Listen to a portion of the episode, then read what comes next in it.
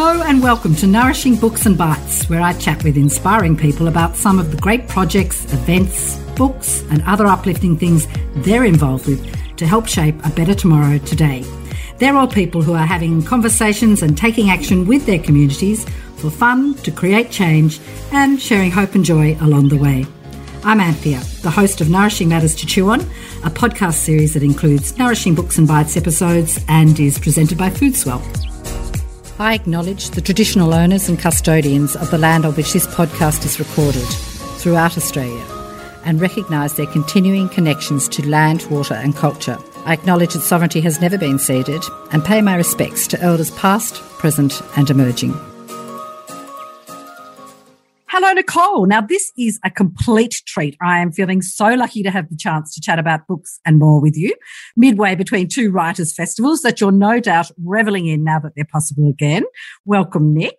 Thank you so much for having me on the show, Anthea. I'm speaking with Nicole Abadee, who is the creator and host of the popular podcast Books, Books, Books. And Nick, among many things, also nourishes many people as a books writer, festival moderator, and literary consultant. Nick, in early mid March last year, two allegedly talkative women went on a road trip to Scone, uh, just as we were beginning to get our heads around what might be a pandemic and the COVID social distancing and other protocols began to kick in. Can you tell me about that? Where, where, where were those talkative women heading and and, and what came out of that trip for you? Well, that was really life changing, Anne, wasn't it? We, you and I headed off for Scone Writers Festival, little knowing that that would be the last Writers Festival any of us would attend for uh, 12 months, and little knowing that a pandemic was about to descend. So I do remember when I got into your car and you had a bottle of sanitizer, thinking that this was something that um, I needed to pay a bit more attention to. And then we arrived at Scone, the Writers Festival. I remember the dates. It was over the 12th and 13th of March, which now looking back, we all realised was when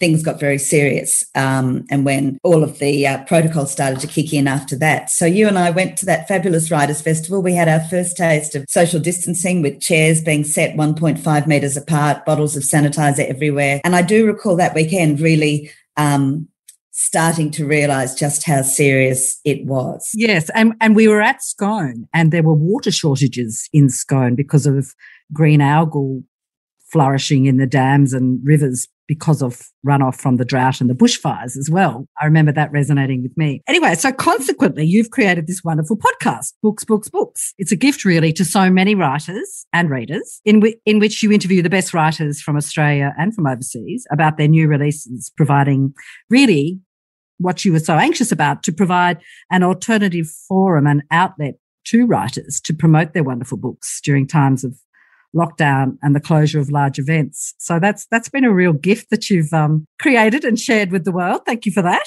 How is the podcast going, and, uh, and are you enjoying the ride? Oh, look, I love it, Anthony. I should go back and step and explain why the trip to um, Scone was life changing. It was because there, you and I both, I'd met a fabulous woman called Kel Butler at another writers' festival a year before, and we reconnected with her. And just as it was starting to dawn on me that maybe the Writers' Festival's gigs I had booked in for March, April, May, June may not come about. I started talking to Kel, who produces podcasts, and asked her if I was to make a podcast, whether she'd be able to help me because I had no technical expertise at all and found the thought of that side of it quite terrifying. So she was very enthusiastic and very encouraging. And then by the time I got home, within a week, literally my diary had been cleared. Um, I had a lot of spare time on my hands, and it, it was a bit of a perfect storm. The thing that I love doing is interviewing writers, ideally live. And I realized that all of a sudden, that work had gone away for me. But more importantly, all these beautiful writers and publishers who'd worked for many years on their books had suddenly had the platform for promoting their books taken away. So I thought, well, I've got time on my hands and I love interviewing writers and writers festivals for now aren't going on and all these you know, beautiful authors aren't getting the chance to promote their books. Let's put the two together. And I was just very lucky. I, I, moved fairly quickly. In fact, almost a year to the day of this interview, my first podcast was released in late April. And uh, I wrote to publishers. I told them what I was planning to do. Because I'd been a book critic, I had I had connections to the publishers and the publicists. They were all incredibly supportive. And right from the word go, um, they started uh, agreeing to uh, provide the authors that I suggested. And then as it developed, they started pitching authors to me. So I started producing one podcast a year. I did that for all of last year for eight months. And then one podcast a week. I'm sorry, not one a year. one foot one podcast a week. This year I've moved to one a fortnight, but I may segue back to one a week because I've got a lot booked in the next few months. Oh, that's a real testament to how popular you are with writers and listeners. Nick, um, and you've, you've interviewed some amazing people. I think you started with Malcolm Turnbull and you've spoken with Hilary Mantel and Malcolm Knox, yeah. all, all sorts of people. So, so, such, such, such rich episodes and diversity. Thank you. And, and, when we were at the Scone Writers Festival, I met Matthew Evans, who is the author of On Eating Meat. I think I sat next to him at dinner, and um, you know, segue on a few months for me, and, and I was interviewing he with Professor Robyn Alders on eating meat, which was fabulous. Yes, that was a great episode, by oh, the way. thank you, Nick. Literature, books, ideas, the places they transport us, the ways they help us ground or orient ourselves within our lives and the human condition, if you like, is, I guess, what books and literature have long been about. And the past 12 months have certainly upped the stakes on matters existential climate change, bushfires, COVID, and more. It seems as though the world we knew is changing on so many fronts, and the vulnerability and precariousness of things is really all around us. Tell me, what's your sense of why why writers write, and do you think and do you have a sense that this is changing, or perhaps becoming more focused on things existential in our current strange times? mm, it's a really good question, Anth. Um, one of the writers that I interviewed, and I just can't remember who it was, I'm sorry, had this great quote. He, he or she, I actually just can't remember who it was, said, I write to work out what I think.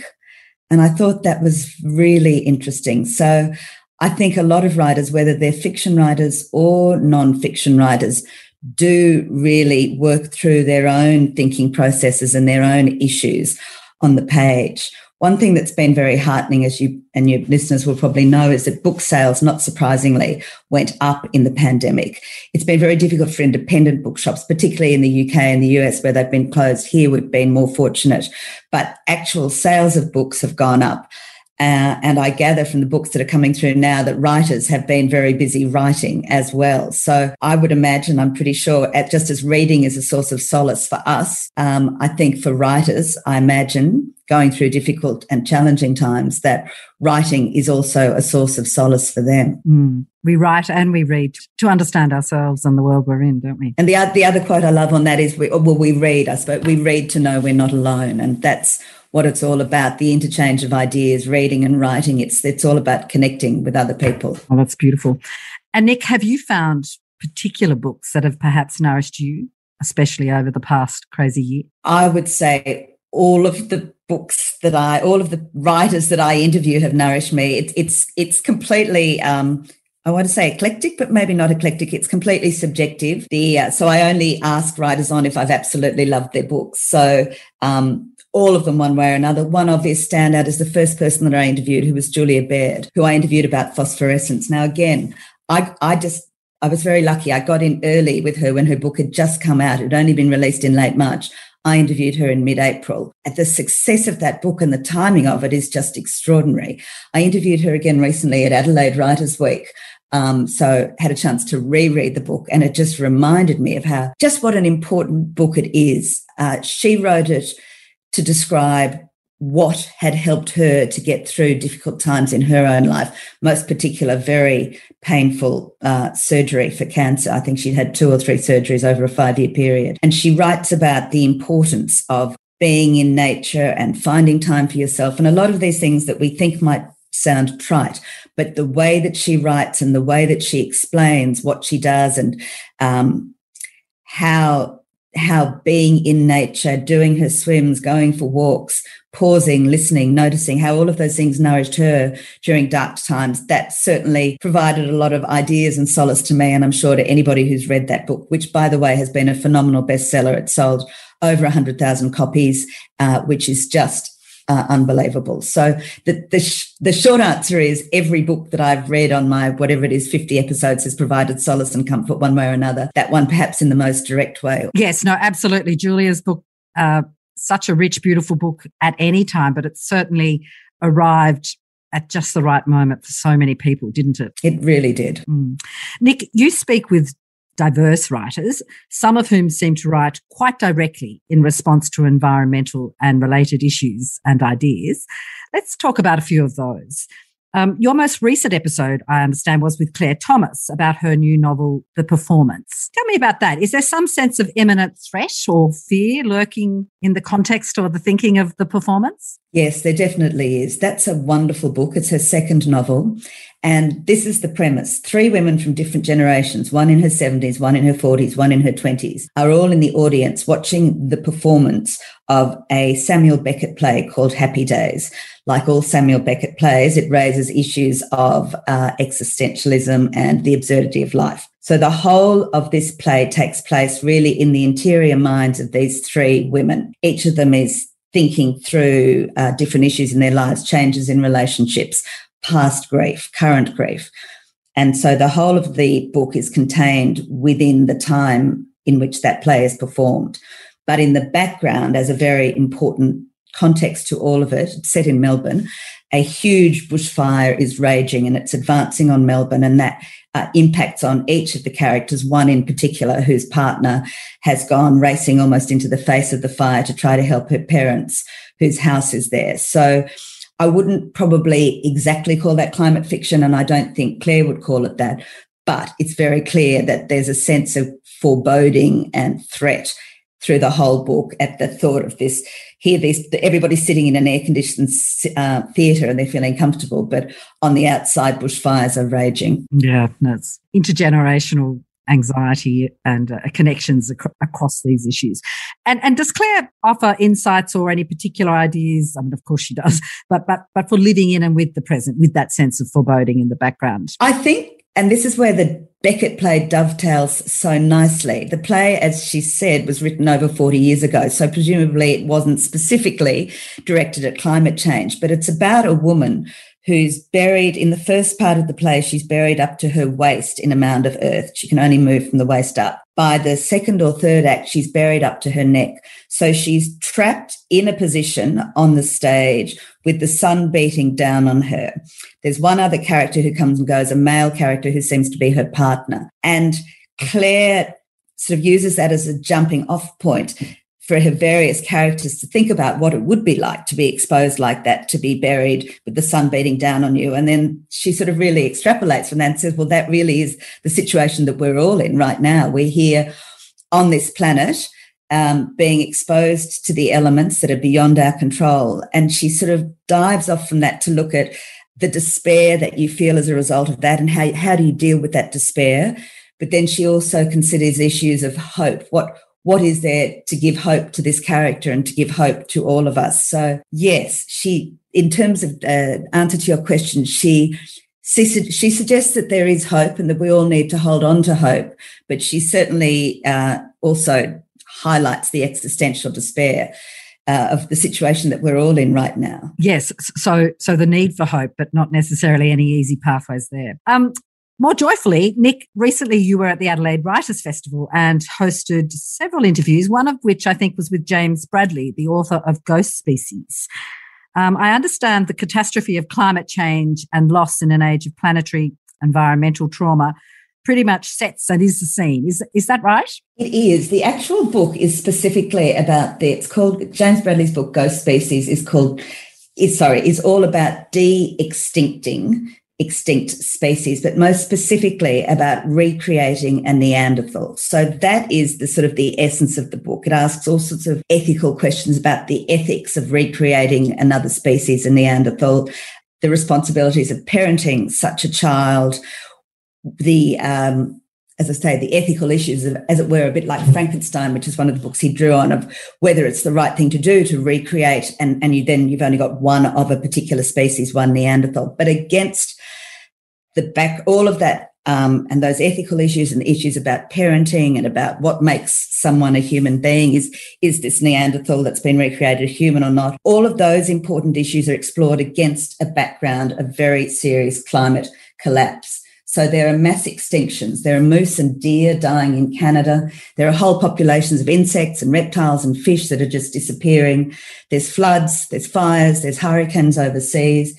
In Australia, the main characters themselves directly experienced three earthquakes, which uh, have been caused by the buckling and the collapse of the Antarctic ice sheets. And Australia itself, again, its characters experience this, is suffering these incredibly long summers, which start in October and don't end in May.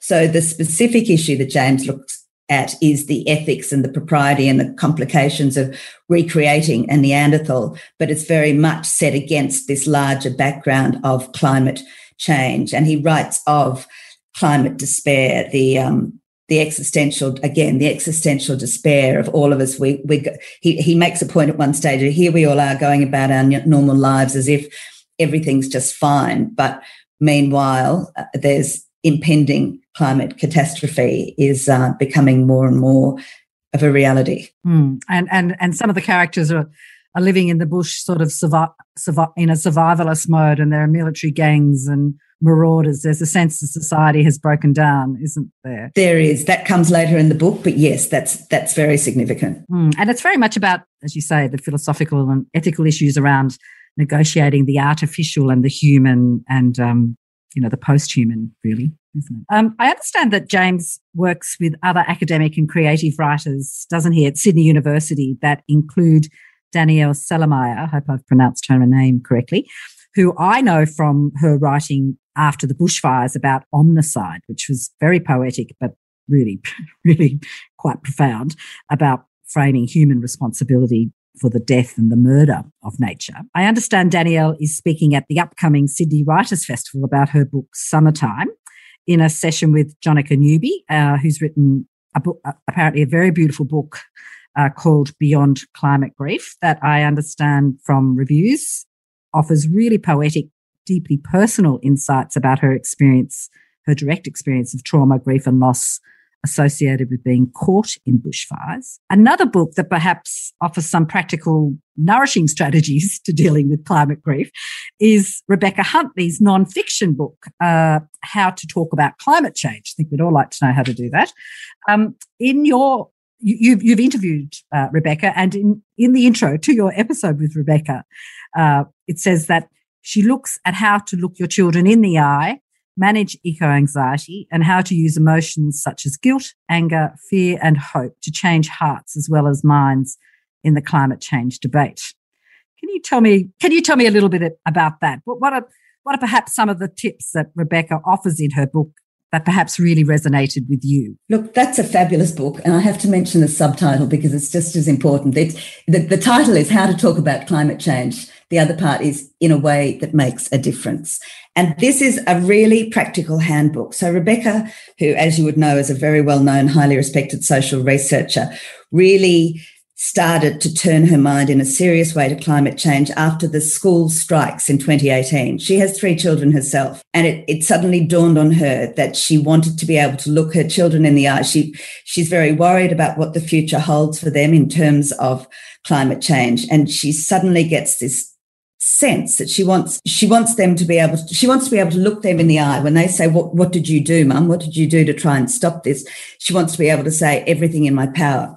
So this is an absolutely fantastic book. It's a like a practical handbook about how to deal with your own anxieties about climate change but more important how to speak to a range of people with different views across the spectrum about climate change in a way that will make them listen.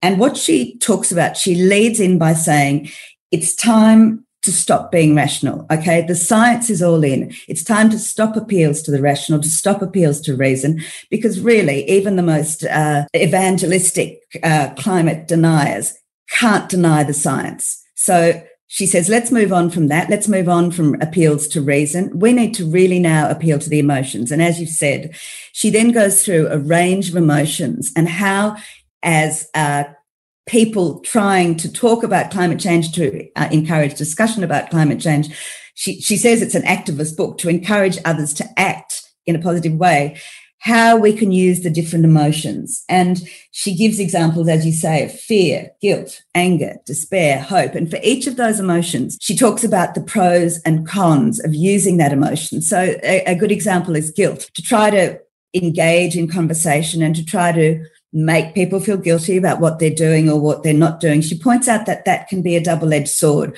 because that can really annoy people, the people who feel suddenly feel too guilty and start to think about their own uh, inaction, there can actually be a backlash. So that can actually be counterproductive, making them feel uh, guilty. Similarly, with anger, trying to control, it's important to control your own anger because it's easy for all of us that feel so strongly about this to feel angry. But again, that can really alienate people and put them off. So she talks about for each of those, there's a chapter on each of the emotions, and she talks about the pros and cons. But she also does something really important in this book. Each chapter on each emotion opens with an interview with a person. She's interviewed people pre COVID, needless to say. She traveled around the world and she's interviewed fascinated, fascinating people who are actually working in the field of climate change and are doing practical things. So, that's where the hope comes in. As she says, she wants it ultimately to be a hopeful book. She doesn't shy away from the despair and this notion of uh, eco despair. But ultimately, she wants the book to be hopeful. And she, that's why she tells the stories of these people that are doing things uh, that are being proactive. And she makes the point that all of us feel better if, if we are proactive and we're doing something. That's so interesting. So her book is about how to talk about climate change, but the way she structured it is it almost parallels uh, what many people might be familiar with uh, the emotions in the stages of grief. Yes, and I should. So I'll just say one. I'll just say one more thing that she gives great examples about.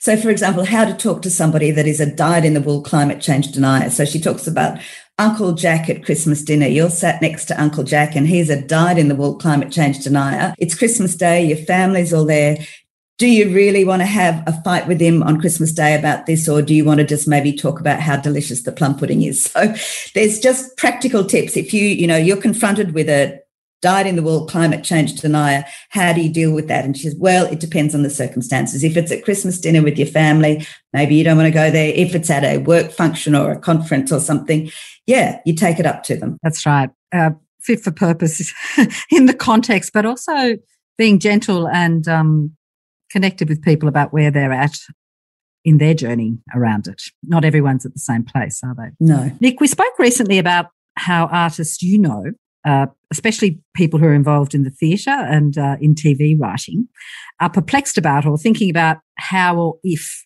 to address COVID. Uh, and that they're, they're, sort of grappling with the question of whether or not they should be dealing directly with it in their artwork mm. or or not you know in our unsettling new normal that indeed we might all need some relief from. Um, what are your thoughts on that? It's really tricky isn't it? I mean as i said earlier i do think that there's a lot of writing going on as i say in the, in the way that readers uh, find solace in reading. Writers absolutely find solace in writing. So there's craft being created as we speak, whether it's films, whether it's TV series, whether it's books. And I, I did speak with a friend recently who writes for television about this issue. And he was saying, what do we do? What do we contemporary writers writing now for this year and next year do with COVID? Do we make it a feature of what we're writing? Is it there in the background? Do we discuss it? Do we create the, the life of people living with sanitizers and social distancing and all of that. Now, my instinct, I'm not in any way saying it's the right one, but my personal instinct was no, it's bad enough that we're living with this. I don't want to see it in, in art as well. I want art to be, in a way, a sense of escapism.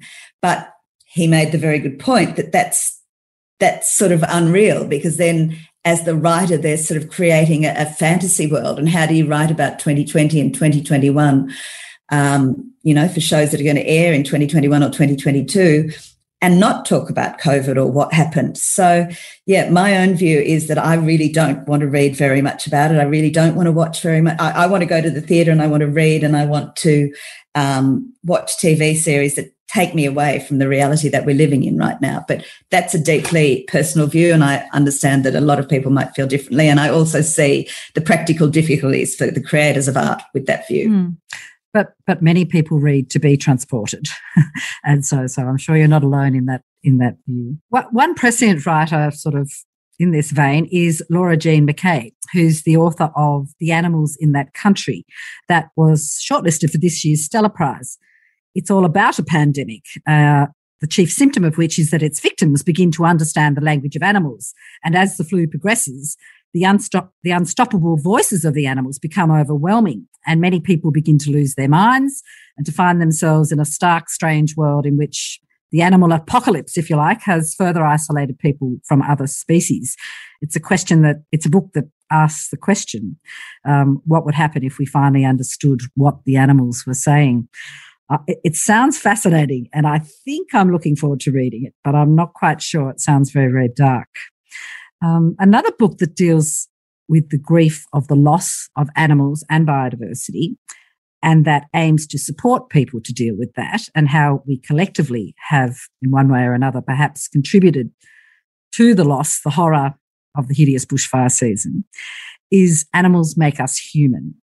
It's a compilation of wonderful short pieces about animals by 40 well loved Australians, from writers to professional wildlife researchers. The book was instigated and edited by Leah Kaminski and Meg Keneally uh, and published in late 2020. I sat in on the book launch. It was amazing. Um, and the proceeds from it go to the Australian Marine Conservation Society and the Australian Wildlife Conservancy. It's a jewel of a book, a myriad of voice, a myriad of voices, all celebrating particular species and personal connections to nature. Nick, I understand one of your upcoming episodes is with Leah and Meg, and it's all about animals make us human. Would you like to talk about that? Yes, that's a, that's a really beautiful book, Anthea. It's one of I think it's the next episode that I'm releasing as we as we speak now.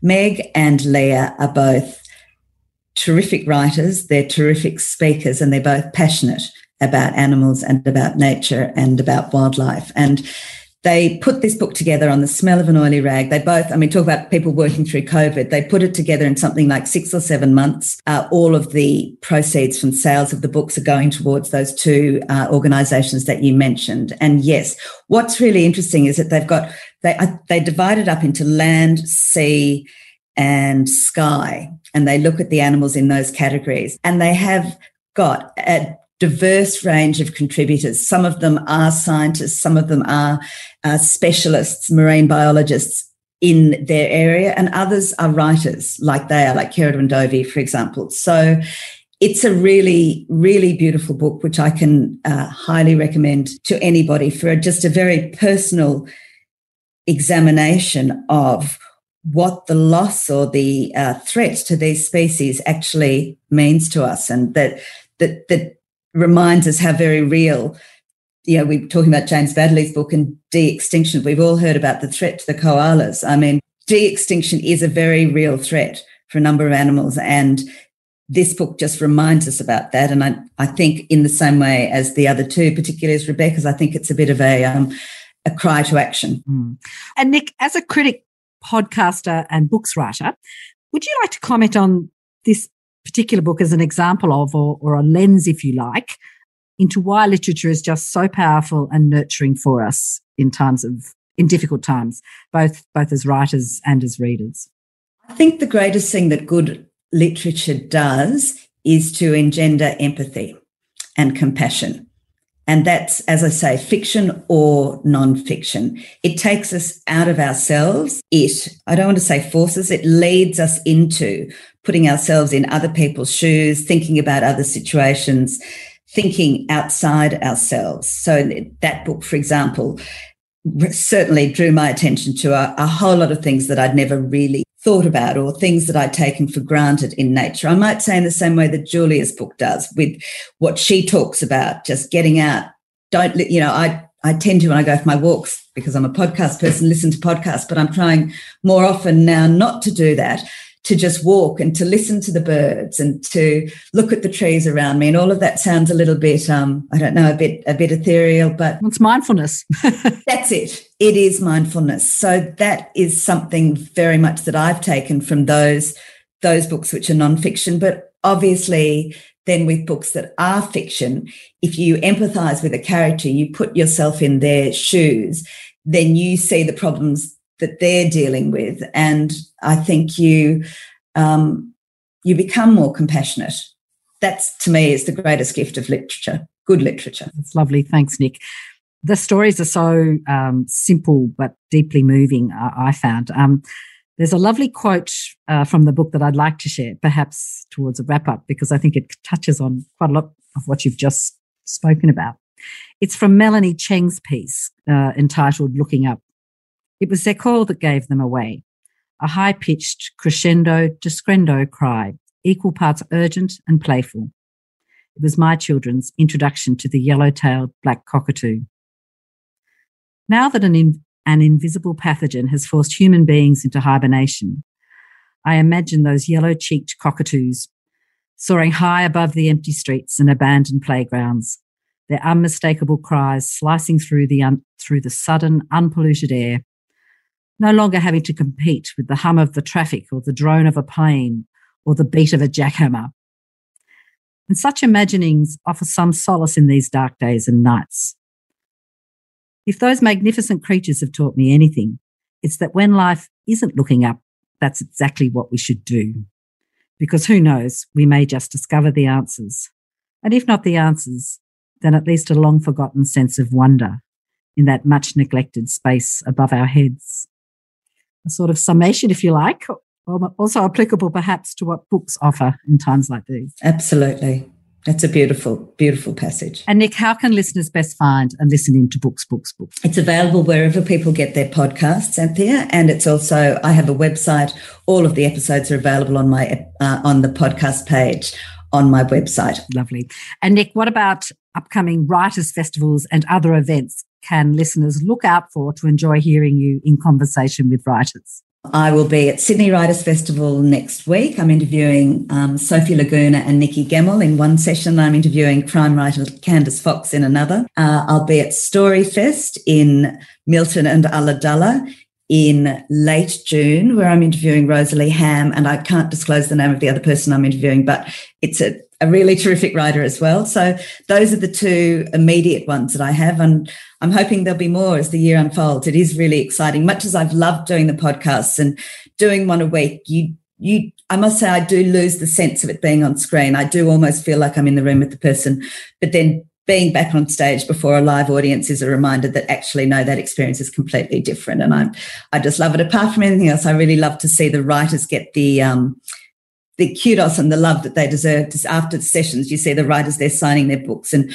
queues of people coming up to talk to them. Just with Julia Baird, that was just a great example in Adelaide. She had people coming up and giving her letters, like standing in the queue for her to sign the oh. books. And I watched as some people handed her little notes and things. That's right. All about the, the connection and the community, the actual visceral human interaction is what we've all been missing, isn't it? Yes, absolutely. Oh my goodness. Mm. Nick, so lovely to chat with you. Thanks. Thanks very much for joining me. Anthea, thank you so much for having me on your show, which I um, think is absolutely terrific and which I learn from. Every time I listen to another episode, I feel like I learn so much. So thank you so much for um, having me as a guest on your show. Thanks, Nick. And from both of us, I'd like to send a call out and a special thank you to Kel Butler from Listen Up Podcasting, who is, of course, a great friend and mentor to us both. Holla, Kel. Hear, hear. And big hello and love from me to Kel. Couldn't do it without you. I've been speaking with Nicole Abadee, who is the host of the great podcast, Books, Books, Books. If you haven't found it already, please do subscribe and enjoy. Thanks for listening. To listen to more episodes of Nourishing Matters to Chew On and Books and Bites, head to Foodswell's podcast page at foodswell.org.au backslash nourishing, or you can subscribe via Apple Podcasts, Stitcher, Spotify, Google, or wherever you get your podcasts. And stay in touch via Instagram at Nourishing Matters or Foodswell Australia. As this is a new podcast, we'd really value your support. So please give us a rating or review in your favourite podcast app so other people can find us too. Nourishing Matters to Chew On is proud to be on the Climactic network of podcasts and part of a collective of podcasters dedicated to inspiring positive action around climate change. Check out the other great podcasts on the Climactic network at www.climactic.fm.